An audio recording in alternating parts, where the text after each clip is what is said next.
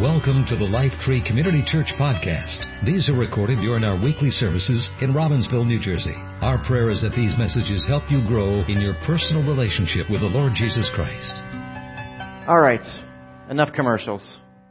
Let's get to let's get to it. So today I invite you to turn in your Bibles to Luke chapter 24 and the soft Bibles that are in your seats there. Uh, it's page 807. Uh, 807. It'll also be on the screen behind me if you just want to don't feel like turning there, you just want to follow along, uh, you can do that. Um, so if you're a guest today, just want to let you know this is not our building. we don't own this. We just rent this from the Seventh Day Adventist Church. Uh, they meet uh, on Saturdays. They have their services here. I think I saw Jonathan. There you go, Jonathan. How you doing? One of their uh, elders here. So for that you're here with us today. Um, we have a great relationship with the church here, and they allow us so graciously to, to rent this space from them on uh, on Sundays. Uh, so we weren't always here. Before this, we were at the Robbinsville Senior Center for a couple of years. Before the Senior Center, we were at the Sharon Elementary School for about four years. That was a lot of fun. Uh, the seats were like this big, which were more my size. It was great. They were really little. And then, um, the bathrooms were really great too because all this everything was like really low. It was like everybody's like, yeah, this is kind of an interesting thing. We had um, we met in the cafetorium. If you don't know what that is, that's yeah, it's exactly what it is. It's a cafeteria slash auditorium slash multi-purpose room, and it was great because you know it was just right there. We made a mess and metal folding chairs. So listen, we've come a long way, baby. Right? It's been we're, we're it's been about seven years. We started in uh, October 10th, 2010. So 10, 10, 10. We officially began Life Tree. So a relatively new church. We're about a first grader now, somewhere in that in that range. Um, but part of our story of getting here was that uh, we, my wife and I, lived in uh, in Pennington, which is about 30 minutes from here. And we wanted to buy a house in Robbinsville, and I had never bought a house before, um, so I was uh, naive and dumb and had no idea what I was walking into. I thought, how hard could it be to buy a house, right? It's just that it's just that simple. Um, so we looked at a house, and uh, we wanted to move by September. This was like April of 2010. We wanted to move by September because our oldest son was about to start kindergarten. So we said, if we can get in by by September. That'd be awesome. You know, that was kind of our deadline, our hard, our hard deadline. You know, God, get us in there. God, great faith. I'm a man of faith. Come on, I'm a pastor. God, you can get us in by September. And um, so we found a home in May, and it was awesome. We put our we put in our offer. We gave them what they were asking. We gave asking price. We're like, this is going to be great. This is how it works, right? Well, apparently somebody else put in an asking price of the same amount, and they decided to pick theirs. And we were like, oh, we loved that house. Can you believe it? We lost this house. And so, um, it fell through. So now the clock, you know what happens? Like you spend a lot of time looking until you get the right one to make an offer on a house. I mean, anybody bought a house before? You know, like you, you, you don't just do these things casually, right? So I was like, okay, so now we're back to square one because we thought we had that done. So now we're back to, okay, looking again and trying to search. And, you know, we, we had a pretty small window of what we were looking for. So then we, we found a home in, in, um, in June, end of June, we actually signed on a home. Okay, we're going to buy this house. This is going to be great. Um, it was on Sharon Road. Everything was going to be awesome. So that we signed the end of June. You know, all the different paperwork, all the different stuff that has to happen. And then we go to inspection. Just like one of the last things you check. This was the end of July now, right? So I mean, hey, just, let's just get the inspector in there, tell me everything is good and, and we're good. And I remember the inspector, um, looked like he was on a trampoline when he was on the roof he was jumping up and down and the roof was going like this. And I'm like, I don't think that's good. And then um, all the grass was brown because it was the end of July. And except there was this green spot. And he said, "You see that green spot?" I said, "Yeah." He goes, "Yeah, that's the septic." And I said, "Oh." And then we went down into the basement of the house, which was kind of like, listen, I'm short, but it was really short. My dad's laughing because he was there and he remembers. We walked down the basement stairs and we, it was like, it wasn't finished. It was kind of rough and it was like a short ceiling. Like, we can make it work. We're little people. We can make this house work. We could do a little person house. And we come back up the stairs and above the doorway to the basement is just a single light bulb screwed into the wall. No fixture, just a light bulb. And hanging off the light bulb is a dried and dead bat. And I was like, oh, this isn't good. And the inspector just said, I think you should walk away from this house. Oh, I mean, this is the end of July. We wanted to be in by September. Can you buy a house and close in a month? Like, and be in? Come on. Danny, you know it's not happening. You, you know the business. It's not happening. So, unless you know people, unless you know people, it's not happening. So in August, we found another house. We're like, okay, here we go again. I mean, we're really desperate. We, we had been looking for a house. We'd actually seen this house. It was way too small for us. There's no way we were going to fit in this house. But what happened is we, we actually, we were blind to things. Like the house looked like a log cabin. It had parquet and wood floor everywhere. It had wood paneling on the walls. All the door frames were wood. All the doors were wood. All the window frames were wood. This person must have really liked wood. Okay, so there was really, it looked like a wood log cabin, and we actually missed a door. We looked in the whole house and we walked by this door. It turned out that was the door to the basement that was finished. We never saw it. So that was about six months in between. We come back to house. We're like, oh, it has a basement. Are you kidding? And it's like, this changes everything. In that time, I believe God blinded us to it because in that time, the asking price in the house came down $100,000.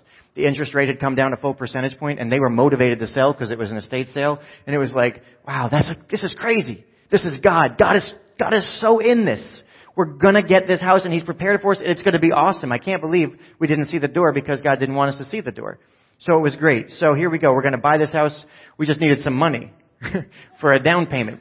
And so we had a vehicle. We're like, well, we'll sell the vehicle and we'll get some money for the down payment. So I do what everybody else does and I put it on Craigslist and I sell, we're selling this vehicle on Craigslist for X amount of dollars and I get an email back from, you know, a bunch of people, I will give you four dollars for it. My family really needs it. Could you help me out? And I'm like, you know, like, you know, get, you know all the emails. Everybody done Craigslist. You know how it goes. You just don't respond to those, right? And then the ones they have no punctuation, half the words, you know, I'm like, I just don't think this is going to work. And then I got one from a, a kid and he was like, yeah, I, I think I want to I want to take a look at it. I'm like, sure, come take a look at it. We meet in a church parking lot out in Pennington, and he comes and Sasha. Sasha is a six foot four football player from Albany. He's about, I mean, huge, muscular, blonde, flowing hair. I'm not making it up. I mean, he is this huge kid. And I say, so what do you play on the football team? And he goes, I'm the kicker.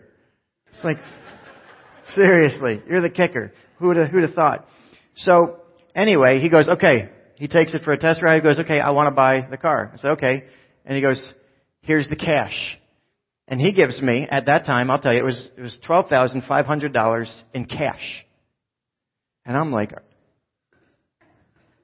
for real? You're going to give me cash? Like, I, so I walk, I'm like, hold on because you're much bigger than me. I'm not going to count this in front of you.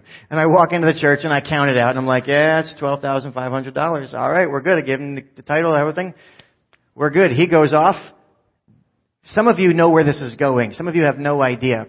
But I am foolish enough to walk to the bank then. I drive. I'm like, okay, here we go. And I deposit $12,500 in cash. Okay, because, hey, that's what I need to make a down payment. It's going to work out great. This is going to be no problem. Okay? About two days later, I get a phone call from my mortgage company. Can you explain a $12,500 cash deposits in your account? And I'm like, yeah, I sold a car. They're like, yeah, well, do you have any proof? I can show you the title that I had and I don't have anymore. I had a photocopy of that. No, that's not going to work. And all of a sudden, do you ever have that moment where you go, oh no, I did something really, really bad. So I have this moment and I'm like, how can I make this right? And they say, well, the only way that this could be made right is if we see somehow the bank record of the individual who withdraw that amount of money exactly and we can connect so I gotta call Sasha, who I don't have a number for. I have a Craigslist email for a Sasha who's a kicker somewhere in Albany. And I gotta ask him to give my mortgage company his bank records. you know, I wrote him an email pleading for help. Do you ever have a moment where you need a miracle? I mean, really. I need, like, there was no way that mortgage company was going to let us buy this house if I don't get proof.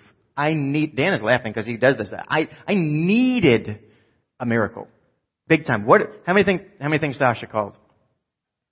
Yeah. He did. He came through. We closed September 2nd.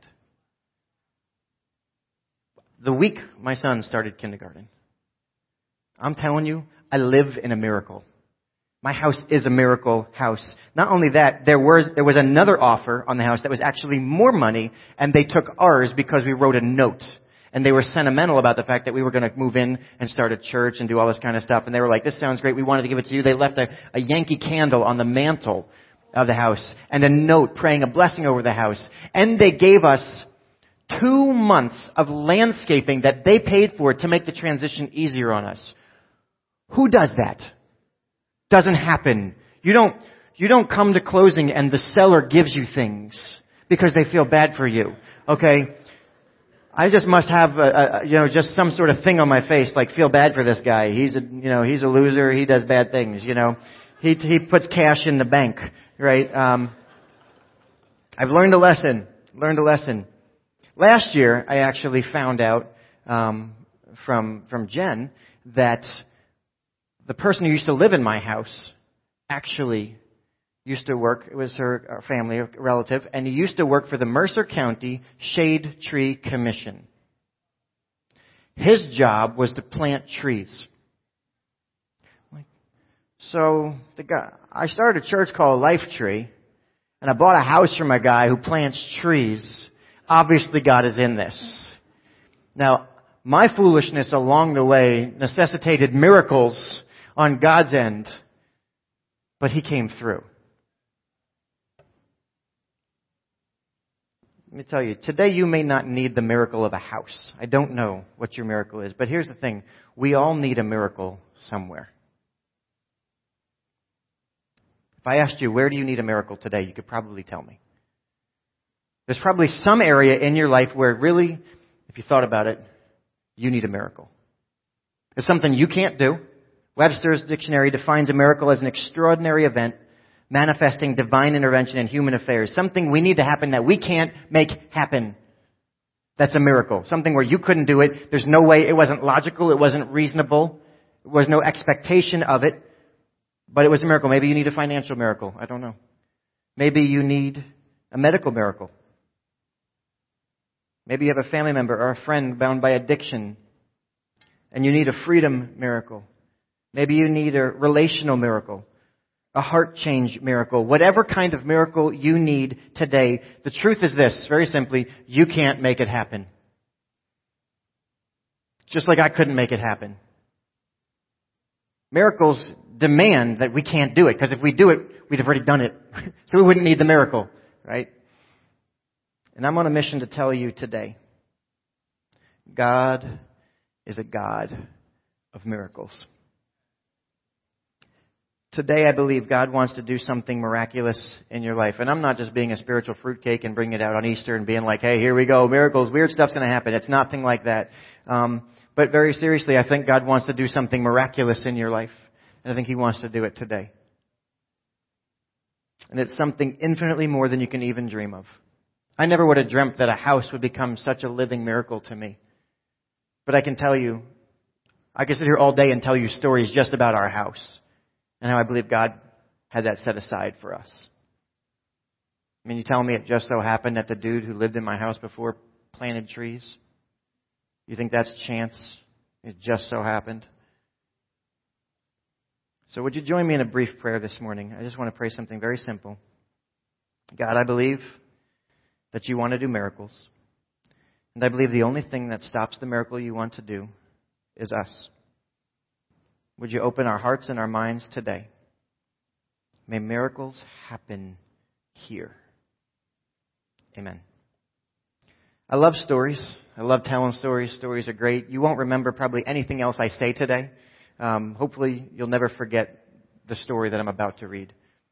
This is the story of what happened on the third day after Jesus was crucified on the cross. If you didn't think you were going to hear this story on Easter, I'm sorry to tell you. I don't know what to tell you. This is church. We, we talk about Jesus on Easter. Um, Luke chapter 24, verse 1 says, Very early on Sunday morning, some women went to the tomb taking the spices they had prepared to, for his body. And they found that the stone, there was a stone in front of the grave that Jesus had. It was like a sort of a, an area that would go down. They rolled a stone kind of down into a valley. They would roll a stone down to prevent uh, uh, it from, you know, anything from getting out, you know, animals, critters from getting in, all sorts of stuff. and the stone had been rolled away from the entrance. It says, so they went in, but they didn't find the body of the Lord Jesus. And as they stood there, two men suddenly appeared to them clothed in dazzling robes, similar to what I'm wearing today. Dazzling. Dazzling, I know. The women were terrified and bowed with their faces to the ground. Then the men asked, Why are you looking among the dead for someone who is alive? There are so many things in here we could talk about where we're just glossing over them. So he isn't here. He has risen from the dead. Remember what he told you back in Galilee that the Son of Man, which was a reference to Jesus, must be betrayed into the hands of sinful men and be crucified, and that he would rise again on the third day. Then they remembered that he had said this. So they rushed back from the tomb to tell his eleven disciples and everyone else what had happened. If you don't know, Jesus used to have twelve disciples. One of them was a bad egg. We'll, we'll talk about that more in a moment. It was Mary Magdalene, Joanna, Mary the mother of James, and several other women who told the apostles what had happened. But the story sounded like nonsense to the men, so they didn't believe it. However, Peter jumped up and ran to the tomb to look. Stooping, he peered in and saw the empty linen wrappings. Then he went home again, wondering what had happened. Now, I want to pause right here. The story of God is hard to believe. The story that we're going about to tell you, this, this story is hard to believe. I recognize that. Skeptics, people who are skeptical about faith and religion, listen, they make sense. Skeptics make a lot of sense because this isn't reasonable.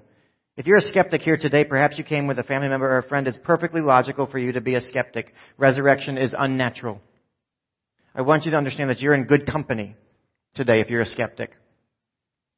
Even the people closest to Jesus didn't believe it. Think about this. Jesus handpicked 12 men to be his disciples. These were the 12 sterling, sharp minds that were going to bring this story of God to the world. The 12 men, Jesus, Jesus himself, God himself, teacher. Like, if you got a problem, it's not the teacher's fault, right? The best teacher in the world. He comes down. These are the ones giving the responsibility. And it says this, one of them betrays him, right? We know Judas says, and handed him over to be murdered in exchange for money. Oh, that was a good choice, Jesus. Do you regret that one? You know, I mean, hey, 11 out of 12 is pretty good, you know, for batting average. You're doing alright there. It says, of the other 11 though, here's the thing, of the other 11, the good eggs, guess what? None of them believe it when he does what he says he's gonna do. Twelve men that Jesus pours his life into, tells them what's going to happen. One of them doesn't believe, betrays him. The other eleven don't believe it when he actually does it. Jesus batting a thousand. Is seriously, if the Bible was manufactured to make people believe, I'd have to think they'd leave this part out about doubt. Because wouldn't you think that the story they'd want to tell is that, and all the men believed everything Jesus said and it was great and you should just do what Jesus says. But it, woven into the story is this embracing of doubt. Says one out of eleven, only even one went to verify what the ladies even said. The other ten just sat there, didn't even go to check. This is not a good response. These are serious doubters. See, resurrection is unimaginable. It's beyond ex- ex- explanation. You can't explain how. How does the resurrection work? Anybody got an answer? Any doctors in the house? You know how resurrection works? Because I don't think there's a book on it yet. It violates the natural order we observe around us. If you don't buy the story, you're in good company. And then Jesus shows up on what was called the Emmaus Road, walking with some of his followers, and they don't recognize him, and Jesus asks what's going on. They tell Jesus all about what happened, how they're disappointed that Jesus was, wasn't who they thought he was, and they did know what the women had said, but they just didn't understand. You know, Jesus is, we had hoped he was going to be the Messiah, and now he's not, you know? And Jesus shakes his head and explains again this whole story to these followers. Like, I've been telling you people for years, I got to tell you again, I got to connect the dots for you. They just can't believe it's true. And then something happens. As these two guys are walking on the road with Jesus, they don't recognize him, they're talking, and something happens. And it's like an awakening. And it says, in that moment, they recognize that this is Jesus. He is who he says he is. It's like this, this aha moment. And says, in that moment, then Jesus disappears. right? Just when I figured it out, they, they, he leaves says they run back to tell the 11 disciples. We're going to pick up the story there. Skip down to verse 35. It says this, Then the two from Emmaus told their story of how Jesus had appeared to them as they were walking along the road and how they had recognized him as he was breaking bread. And just as they were telling about it, Jesus himself was suddenly standing there among them. Peace be with you, he said. I love the story. I tell it every year. I think somebody, I, nobody has yet to take me up on it. I think you should do it. Would just get a, set a camera up. Please, set a camera up somewhere and scare somebody and just go, peace be with you. And just see what happens. Like they don't know you're there and then just yell, peace be with you and video it. Telling you, funny videos would put it, you could win some money. Alright, I move on. But the whole group was startled and frightened thinking they were seeing a ghost. Listen, these are the, these are not just normal, these are the, these are the people that Jesus has been spending time with and they're doubting. And then he shows up and they think it's a ghost. And I can hear Jesus being like, why are you scared? Why are you frightened? Why are your hearts filled with doubt? Look at my hands. Look at my feet. You can see it's really me. Touch me and make sure that I'm not a ghost because ghosts don't have bodies as you see that I do. Everybody knows ghosts don't have bodies. They have long flowing white things. That's what ghosts have. Alright, wisps at the end. I have a body. As he spoke, he showed them his hands and his feet. Still they stood there in disbelief, filled with joy and wonder. Huh.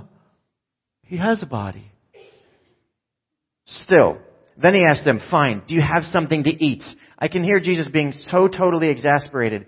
They give him a piece of broiled fish and he ate it as they watched. And then he said, when I was with you before, I told you everything written about me in the law of Moses and the prophets and in the Psalms must be fulfilled. And in verse 45, this is where things began to happen. It says this, then he opened their minds to understand the scriptures. And he said, yes, it was written long ago that the Messiah would suffer and die and rise, the, rise from the dead on the third day. It was also written that this message would be proclaimed in the authority of his name to all message, to all nations, beginning in Jerusalem. Here's the message. There is forgiveness of sins for all who repent. It says, you are witnesses of all these things, and now I will send the Holy Spirit just as my Father promised. But stay here in the city until the Holy Spirit comes and fills you with power from heaven. Then Jesus led them to Bethany, and lifting his hands to heaven, he blessed them. And while he was blessing them, he left them and was taken up to heaven. So they worshipped him and returned to Jerusalem filled with great joy. And they spent all their time in the temple praising God. There are so many miracles that happen this day. I mean, really, so many miracles. The stone was moved. A guarded heavy stone needed several strong people to move it. It says the stone was moved miraculously. It wasn't supposed to be. Because God's a God who can move obstacles that you can't. It says the body was gone. I mean, this is a body guarded by Roman soldiers. I mean, highly political. This was, the entire city was in an uproar of Jerusalem about this, and yet somehow the body's gone because nobody can stop God when He wants to do something. And then two angels are seen. Let me ask you, when was the last time you saw two angels in dazzling robes standing in front of you talking to you? Anybody? Has it been a while? I don't know. Anybody have that? And maybe, listen, maybe you've seen two angels in dazzling robes. I don't know. You know, you, you can raise your hand if you want. I'm not judging. I've not seen that. But the truth is that God is more present than we realize. The disciples didn't believe, which I think is a ridiculous miracle. Isn't that a miracle? Isn't it a miracle that these guys for three years devoted their life, they gave up everything to follow Jesus? He actually does what he says he's going to do, and they go, I don't believe it. That's a miracle. It's a dumb miracle, but it's a miracle. Thick-headed. Thick-headed. Jesus appears, he's risen from the dead, even death can't stop God. They still don't believe. They wonder without understanding which just proves that knowledge is not the way to God. You can't know enough. It's not about knowing the story. They knew everything. It's not just about experience. You can't experience enough. They had more experiences than anybody. So what does it take to understand? It says Jesus opened their minds to understand. See, God gave these knuckleheads the mental capacity and spiritual awareness to understand the truth. Because God can open even the most doubtful mind to understand. And it's this final movement, Jesus taken up to heaven in the Wonkavator. He just goes up, right glass elevator, he just goes up. He says he goes up to heaven. See, all these miracles are hard to believe and beyond explanation. Resurrection is undeniably the centerpiece of this story. But today, the resurrection of Jesus is not the most miraculous part of this story. What did you hear in church? I heard in church that the resurrection wasn't that big a deal. No, that's not what I'm saying. I'm saying it's not the most miraculous part of the story. Because resurrection is a, is a physical miracle. A dead body regained breath. A stopped heart started beating again. An inactive brain began firing again. Cold skin regained its warmth. But it was just a physical miracle. See, the greatest miracle of all is this, that God offers every one of us forgiveness. See, forgiveness is a spiritual miracle. And it opens the door to eternal life. Resurrection brought Jesus back to earth. That sound like a great miracle to you? Brought Jesus back to earth. Forgiveness brings us to paradise. You tell me what's the greater miracle. I've messed up more times than I can count. I have more bad days than good. I get angry. This past week we were in Lancaster for three days. Nice little vacation. Got away with some friends and family. Played some golf. It was great. It was beautiful days. Pastor Kevin and I played, just the two of us. We got to hole number one the second day, and there was a group in front of us. Four individuals who knew nothing about golf, had no idea what was in their hands, didn't know what was supposed to happen with that little white ball, didn't know anything. After waiting for about five minutes, we said, you know what, can't do this. So we drove around them and started on hole two and finished up. We finished, we went inside, cleaned up, got the kids ready, got back in our car, decided to go to dinner, figured out where we were going, and started driving. As we were driving, we saw them coming down hole number eight. No joke, Gary. Eight. Are you serious? I've been done for like 45 minutes. As we were driving, relatively new car, come to a stop sign, and they're coming down this hill, and the, the green is maybe a couple hundred yards in front of us should not be in play anywhere. I'm driving a car on a road and I see a ball bounce in the road in front of me, about 40 feet, in slow motion, and I watch it bounce. And I realize it's coming right for my windshield. And I just slam on the gas and I go forward as fast as I can. It hit the top of my car. It missed my windshield by an inch, inch and a half. And it banged off the top of my car. You can ask my wife. I threw the car in park, got out,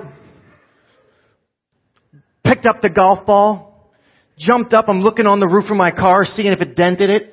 Threw the golf ball. I wanted to throw it in the water, but I threw it in the sand hazard. That was nice.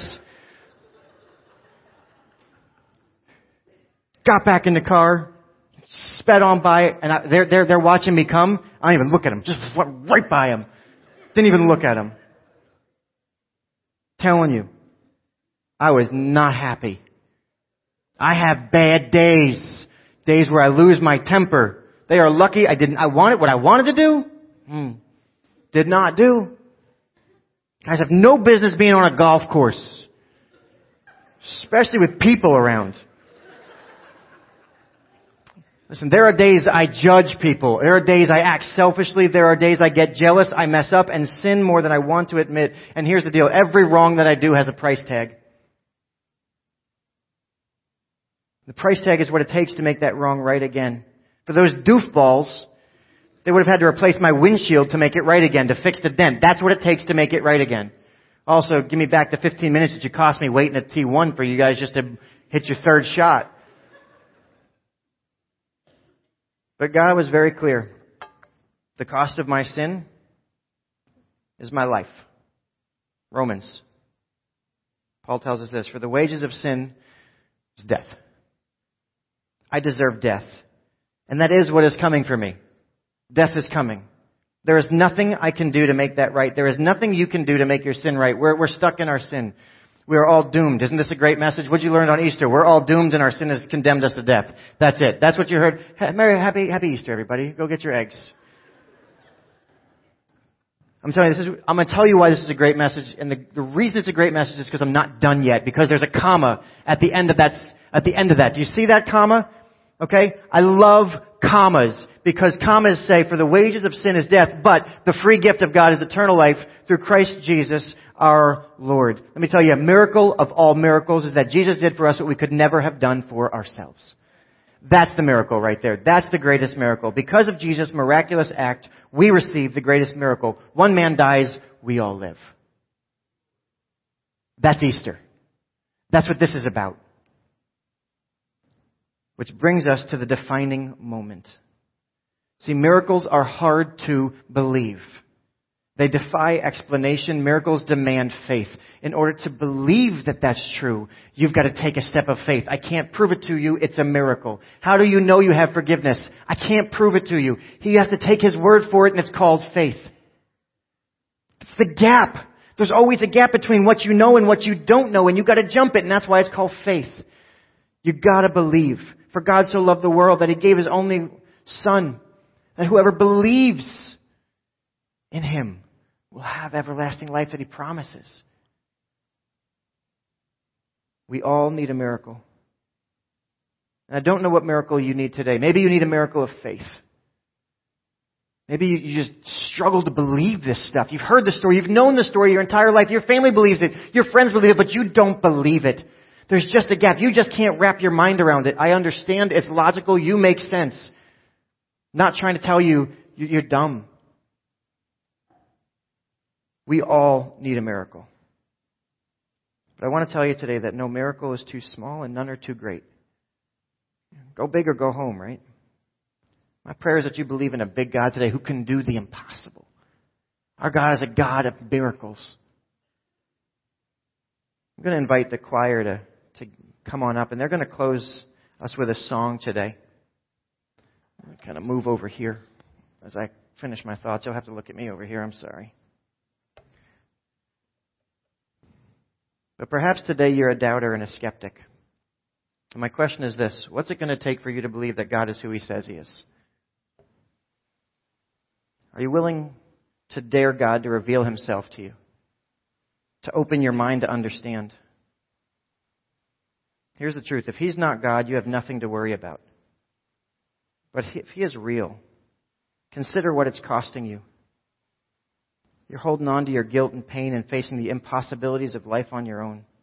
Let me tell you, my life is filled with awe at the way God works. I could tell you story after story of the way I've seen God work in my life in ways that I could never have done. God does so many good things I could never do. Miracles are unexplainable. So if that's you today, if you're at that place of just, I just don't know that I can believe this, if that's you, can I just tell you, I've been praying for you. To be honest, if you're, at, if you're, if you're in that valley of doubt right now, can I tell you, that's why we started this church. We didn't start a church with people who already believe. There's plenty of churches people who already believe. We started a church to help people who struggle with that. So if that's you today, my vision is to help you experience the miracle of faith. See, God is powerfully gracious and loves you more than you know. The question is very simply will you accept the forgiveness He offers you? He wants you to experience the new life that comes with that amazing grace. And if today you acknowledge something needs to change, I have five words for you. There is forgiveness for you. Amen. There is forgiveness for you. There is forgiveness for you. There is forgiveness for you. If you hear nothing else, I pray this burns in your heart and you'll never forget that there is forgiveness for you. Whatever you've done, whatever you are, it does not matter. Our God's love is not conditional, neither is His grace. The only thing standing between you and the miracle of forgiveness is your willingness to believe that which is unexplainable.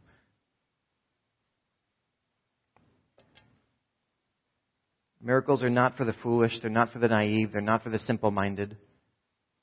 Miracles must be embraced with eyes wide open. God did not shy away from the difficulty of believing in the miraculous. Even the disciples struggled to believe. Those who knew best struggled. And God knew we would too. But God will also do for you what He did for them. He can open your mind to understand. God loves you so much, He gave everything for the chance that you would believe in the miracle of forgiveness. And perhaps today you're praying for a miracle in someone else's life. Maybe there's somebody else you know that needs this miracle of forgiveness in their own life. Let me tell you, right now, begin to pray for them by name. Mention them by name. Maybe you've been praying for them for years. Don't stop. Maybe you're discouraged. God isn't answering. Don't stop. God hears every prayer you pray. God is always at work. He is the God of miracles, and if He can wipe away our sins, there's nothing He can't do. And I believe God wants to do miracles today, and He wants to do them here, and He wants to do them now. In a moment, the choir is going to sing a song, and the song is called God of Miracles. I think it's kind of appropriate. And if you need a miracle today, whether in your own life or in the life of someone else, I'm going to ask you to do something courageous today. As the choir sings, if you need a miracle today, whether for you or for somebody else, if you're able, would you just stand? And by standing, saying, God, I need a miracle. God, I acknowledge that I need a miracle. And let me tell you, church isn't something that we do on our own. This is not individuals. Look around. There are people here. We do this corporately. If you see somebody else standing who needs a miracle and you know them, would you stand with them? And stand with them, I'm going to agree with you for this miracle because you're not alone in this. Because we don't do this alone. If you're not able to stand, you can just turn to somebody and ask them to join with you and believe in God for a miracle. You don't have to stand, but do something to say, God, I need a miracle in my life. Whether it's the miracle of faith or something else, like I said, financial healing, whatever you need, you know, I don't. Not my business. It's between you and God, but He knows.